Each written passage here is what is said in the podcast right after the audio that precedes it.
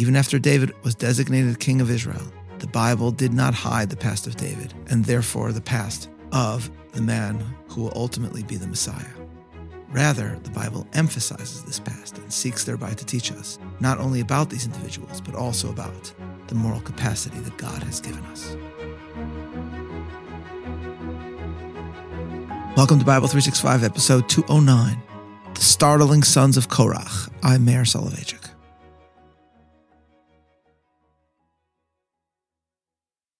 Imagine Americans singing a patriotic song about the founding, which began with these words, "This is a song composed by the descendants of Benedict Arnold." Would that not put a damper on the occasion? Would it not seem to strike a discordant note? And yet the same question could seemingly be asked about several psalms, whose opening connects them to an ancestor in Israelite history who is affiliated with challenging God's revelation. But rightly understood, the beginning of these psalms highlight a theme that is to be found throughout the Bible, one which reflects the Jewish approach to the moral capacity of humanity. Many of the next psalms begin by referencing a group of Levites known as the B'nai Korach, the sons of Korach. Thus, Psalm forty-four starts, Lamnatseach, for the conductor, Livnei Korach, of the sons of Korach. forty-six begins in exactly the same way. Psalm forty-seven is for the conductor of the sons of Korach, a psalm, Lamnatseach Livnei Korach Maskil. Whether this means that the sons of Korach composed these psalms, and it was then incorporated into the book by David, or whether it means that it was composed by David and sung by the sons of Korach, seems to be debated in the rabbinic literature. But what is clear is that a reference to the sons of Korach open so many of these psalms. Who is the Korach to whom these psalms allude? We have met him in the Book of Numbers. Now Korach, the son of Yitzhar, the son of Kahat, the son of Levi, took, and Datan and Aviram, the sons of Eliav, and On, the son of Pelet, son of Reuben. And they rose up in the face of Moses and certain of the children of Israel. And they assembled themselves together against Moses and against Aaron, and said unto them, Ye take too much upon you, seeing all the congregation are holy, and the Lord is among them. Wherefore then do ye place themselves above the assembly of the Lord? Korach here challenges Aaron's right to the high priesthood. He brings a mob, speaks in their name, but it's really about him. Korach is, as we argued in our journey through the Torah, a demagogue seeking to honor himself. But as we also pointed out, Korach is a brilliant demagogue nevertheless, and he uses reason to put forward his argument. Why, he says, do we need Aaron if everyone is close to God, if God's covenant is with all of us? There are many answers to this argument. The fundamental answer, of course, is because God chose Aaron as high priest, just as he chose the Israelites as his covenantal people. Within the people, God has designated certain roles for certain tribes and for certain individuals.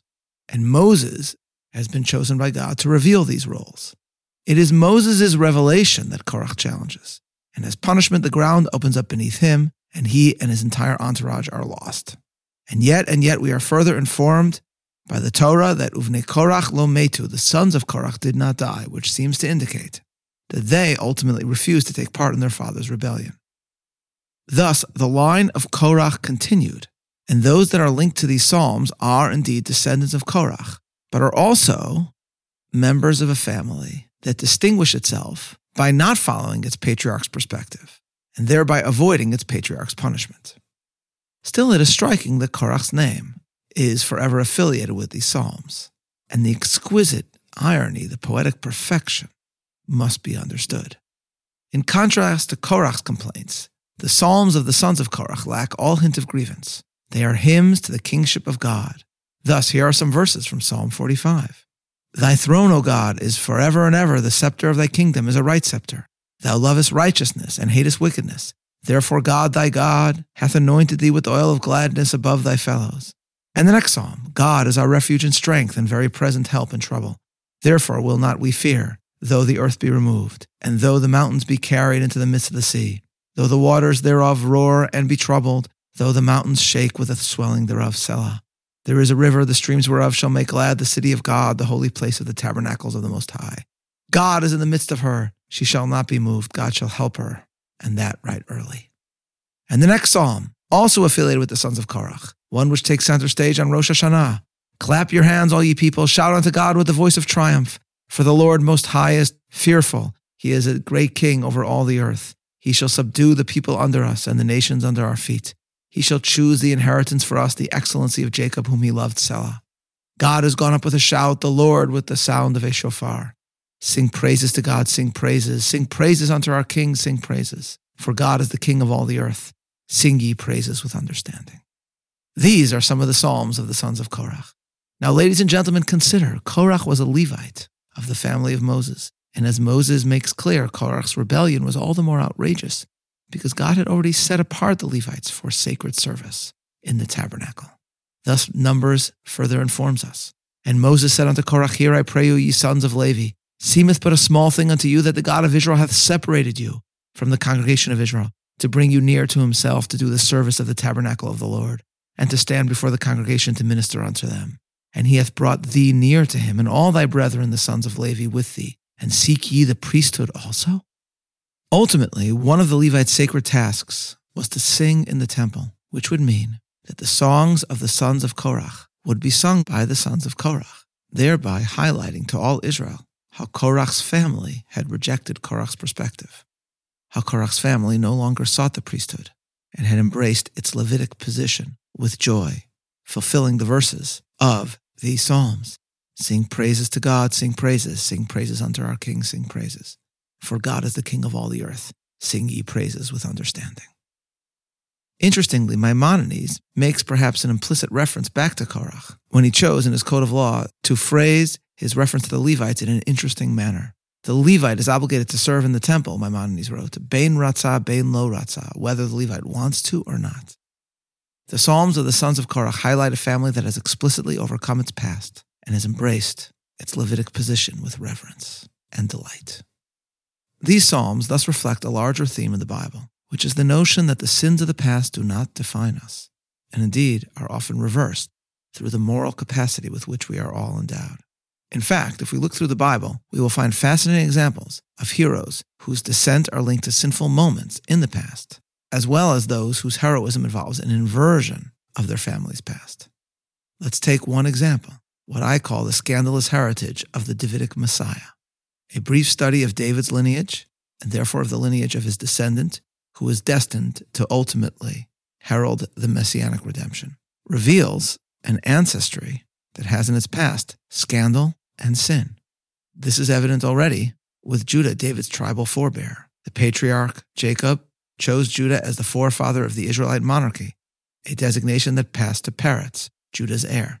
Yet, as I pointed out in an article in Azure, Peretz was conceived, it seems, without the purest of intentions. As we saw in our study of Genesis, Tamar, widow of Judah's first two sons and desperate for a child, engaged in deception in order to conceive through Judah, pretending to be a prostitute, encountering Judah on the side of the road. This is how Peretz, ancestor of David, came into the world. Then there is David's most famous female ancestor, Ruth, wife of Boaz, who is a descendant of the nation of Moab, a nation whose name, which literally means from father, signifies that its origin stems from the incestuous relationship between Lot and his daughter. Moab is moreover described in the Book of Numbers as a dangerous enemy of Israel. It is therefore meant to be striking that David himself, the great hero of Israel, is a descendant of Moab. But this also highlights how Ruth, one of the great figures of the Bible, was herself not defined by her ancestry. Even after David was designated king of Israel, the Bible did not hide the past of David, and therefore the past of the man who will ultimately be the Messiah. Rather, the Bible emphasizes this past and seeks thereby to teach us not only about these individuals, but also about the moral capacity that God has given us.